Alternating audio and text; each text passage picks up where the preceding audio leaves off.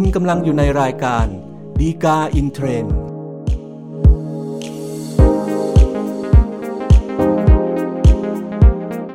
ัสดีครับท่านผู้ชมท่านฟังทุกท่านนะครับพบกันอีกครั้งกับรายการดีกาอินเทรนด์รายการที่นำสาระที่น่าสนใจจากคำพิพากษาศาลฎีกาจัดทำโดยกองสาเหตุและประชาสัมพันธ์สำนักงานสายวิธรรมนะครับอย่าลืมเช่นกันนะครับถ้าเกิดท่านต้องการติดตามสาระจากเราอย่างรวดเร็วแล้วก็ทันท่วงทีนะครับกด subscribe หรือติดตามไว้นะครับสำหรับประเด็นที่น่าสนใจที่เรานำมาพูดคุยกันในตอนนี้นะครับก็เป็นเรื่องของการทำหน้าที่ของผู้จัดการมรดกนะครับซึ่งอย่างที่เราทราบกันนะครับคนที่เป็นผู้จัดการมรดกเนี่ยก็มีภาระหน้าที่หลักก็คือการที่จะรวบรวมทรัพย์สินแล้วก็แบ่งปันทรัพย์สินให้กับทายาทผู้มีสิทธิ์นะครับแต่ว่าบางครั้งเนี่ยถ้าเกิดตัวคนที่เป็นผู้จัดการมรดกไม่ได้ทำหน้าที่อย่างที่ควรจะเป็นแล้วเนี่ยก็อาจจะทำให้เกิดปัญหาที่มีการฟ้องร้องดำเนินคดีอาญารวมถึงอาจจะเกิดความรับผิดในทางอาญาขึ้นมาได้นะครับสำหรับประเด็นที่เราจะนำมาพูดคุยกันในตอนนี้นะครับก็เป็นกรณีที่ว่าถ้าเกิดผู้จัดการมรดกโอนที่ดินซึ่ง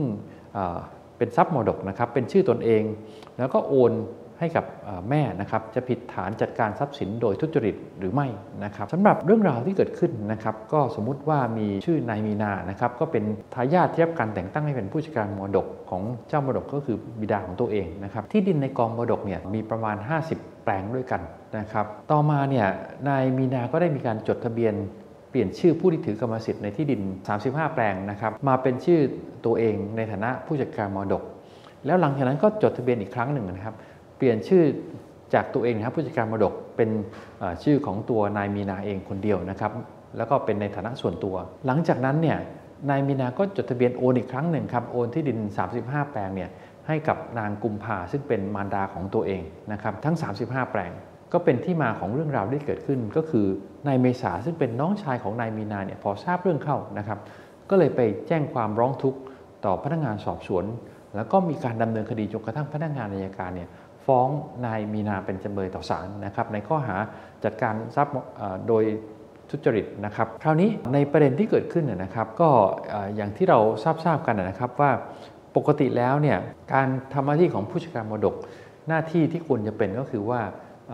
รวบรวมว่าทรัพย์สินมรดกมีอะไรบ้างหนี้สินที่ต้องชำระมีอะไรบ้างหลังจากสะสางเรื่องราวต่างๆทรัพย์สินต่างๆแล้วเนี่ยก็จัดการแบ่งปันทรัพย์สินให้กับบรรดาคนที่เป็นทายาทตามส่วนที่แต่ละคนมีสิทธิ์ก็จะเป็นการทำหน้าที่ที่ควรจะเป็นแล้วก็โดยชอบถูกต้องตามกฎหมายของผู้จัดการมรดกนะครับแต่คราวนี้ในกรณีเรื่องนี้นะถ้าเกิดว่าการกระทำของนายมีนาจะเป็นความผิดหรือไม่เนี่ยนะครับก็คงขึ้นอยู่กับประเด็นสำคัญข้อหนึ่งก็คือว่าพฤติการของนายมีนาเนี่ยจะถือว่ากระทำโดยทุจริตหรือไม่นะครับซึ่งปกติแล้วเนี่ยอย่างที่เราทราบกันก็คือว่าการที่ถือว่าทุจริตหรือไม่ก็คือว่ามีการแสวงหาประโยชน์เพื่อตนเองหรือผู้ผู้อื่นเนี่ยโดยมิชอบหรือไม่นะครับก็จะเป็นประเด็นสำคัญในกรณีเรื่องนี้นะครับซึ่งสำหรับในเหตุผลของทางฝ่ายนายมีนาที่อ้างว่าการโอนกรรมสิทธิ์ในที่ดินสามสิบห้าแปลงมาเป็นชื่อตัวเองแล้วก็โอนให้กับนางกุมภาซึ่งเป็นมารดาเนี่ยนะครับก็ให้เหตุผลว่านายมีนาเนี่ยเข้าใจว่าที่ดินทั้งสามสิบห้าแปลงเนี่ยเป็นสินสมรสของนางกุมภาซึ่งเป็นมารดาตัวเองกับบิดาซึ่งเป็นเจ้ามรดกที่เสียชีวิตไปแล้วนะครับเพราะฉะนั้นก็เป็นการโอนที่ดินทั้งสามสิบห้าแปลงให้นางกุมภาตามสิทธิ์ที่นางกุมภามีสิทธิ์อยู่นะครับเป็นคู่สมรสแล้วก็ถือเป็นสินสมรสประเภทหนึ่งด้วยนะครับเพราะฉะนั้นเนี่ยนายมีนาก็อ้างว่าไม่ได้กระทำโดยทุจริตนะครับโดยมีข้อเท็จจริงเพิ่มเติมว่าตอนที่นายมีนาจดทะเบียนโอนนะครับคือจริงๆแล้วมันมีอีกคดีหนึ่งที่นางกุมภาเองก็ฟ้องบรรดาทายาทนะครับเพื่อเรียกทรัพย์สินในส่วนที่บอกว่าเป็นสินสมรสของตัวเองเนี่ยครึ่งหนึ่งถูกไหมฮะ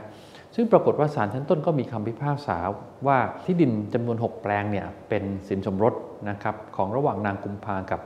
เจ้ามรดกที่ถึงแก่ความตายไปแล้วนะครับแต่ว่าหลังจากที่นาย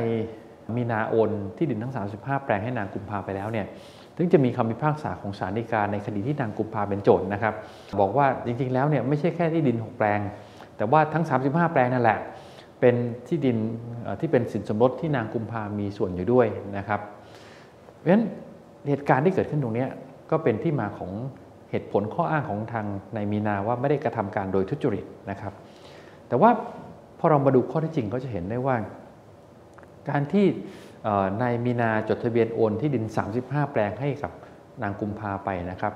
แม้ว่าขณะนั้นเนี่ย จะมีคำพิพากษาของศาลชั้นต้นบอกว่าที่ดินเป็นของสินสมรสระหว่างนางกุมภากับเจ้ามรดกแต่ว่าคำพิพากษาของศาลชั้นต้นที่มีผลใช้บังคับอยู่ขณะที่นายมีนาเนี่ยจดทะเบียนโอนเนี่ยระบุเพียงแค่ว่าที่ดินหกแปลงเท่านั้นนะครับที่เป็นสินสมรสแต่นายมีนาโอนไปตั้งสามสิบห้าแปลงนะครับแม้ว่าศาลฎีกาจะมีคำพิพากษาในคดีดังกล่าวเนี่ยภายหลังว่าจริงๆแล้วทั้งสามสิบห้าแปลงนั่นแหละเป็นสินสมรสแต่คำพิพากษาศาลฎีกาเนี่ย เอ่อ เกิดขึ้นภายหลังจากการโอนไปแล้วนะครับนอกจากนั้นเนี่ยถ้าเรามองดูว่าการที่ถือว่าเป็นสินสมรสแม้ว่าจะเชื่อตามที่นายมีนาอ้างว่าเป็นสินสมรสจริงนะครับสิทธิ์ของนางกุมภาก็มีเพียงแค่ครึ่งหนึ่งเนี่ยนะเป็นคู่สมรสในทรัพย์สินต่างๆที่มีอยู่ในกองมรดกถูกไหมฮะแต่ตอนนี้นายมีนาไม่ได้จดทะเบียนให้มีสิทธิ์เพียงแค่ครึ่งหนึ่งในทรัพย์สินที่เป็นกองมรดกแต่จดทะเบียนโอนกรรมสิทธิ์ในทรัพย์สินทั้งหมดให้นางกุมภาไปมีชื่อถือกรรมสิทธิ์เพียงคนเดียวเลยซึ่งมันก็ขัดแย้งกับสิทธิ์ที่นางกุมภามีอยู่นะครับตามที่นายมีนาเชื่อนะเพราะฉะนั้นพฤติกรรมเหล่านี้มันก็เลยแสดงให้เห็นว่าการจดทะเบียนโอนของนายมีนาเนี่ยกระทำการโดยทุจริตแล้วนะครับเพราะฉะนั้นก็ทำให้เกิดความผิดขึ้นได้นะครับเพราะฉะนั้นในเรื่องนี้คงพอจะสรุปได้นะครับว่าการที่ผู้จัดการมรดกเนี่ยจดทะเบียนโอนทรัพย์มรดกให้แก่บุคคลอื่นไปนะครับโดยทายาทอื่นไม่ได้รู้เห็นไม่ยินยอมเนี่ยโดยทุจริตนะครับอาจเป็นความผิดฐานจัดการทรัพย์โดยทุจริตได้นะครับสำหรับท่านที่ต้องการดูข้อเท็จจริงเพิ่มเติมนะครับศึกษาได้จากคำพิพากษาศาลฎีกาที่ สองศูนย์สามหนึ่งทับสองพันหนึ่งร้อยหกสิบหก ครับก็เป็นอันครบถ้วนครับสำหรับรายการฎีกาอินเทรนด์ตอนนี้นะครับอย่าลืมพบกันใหม่ในตอนหน้าครับสวัสดีครับ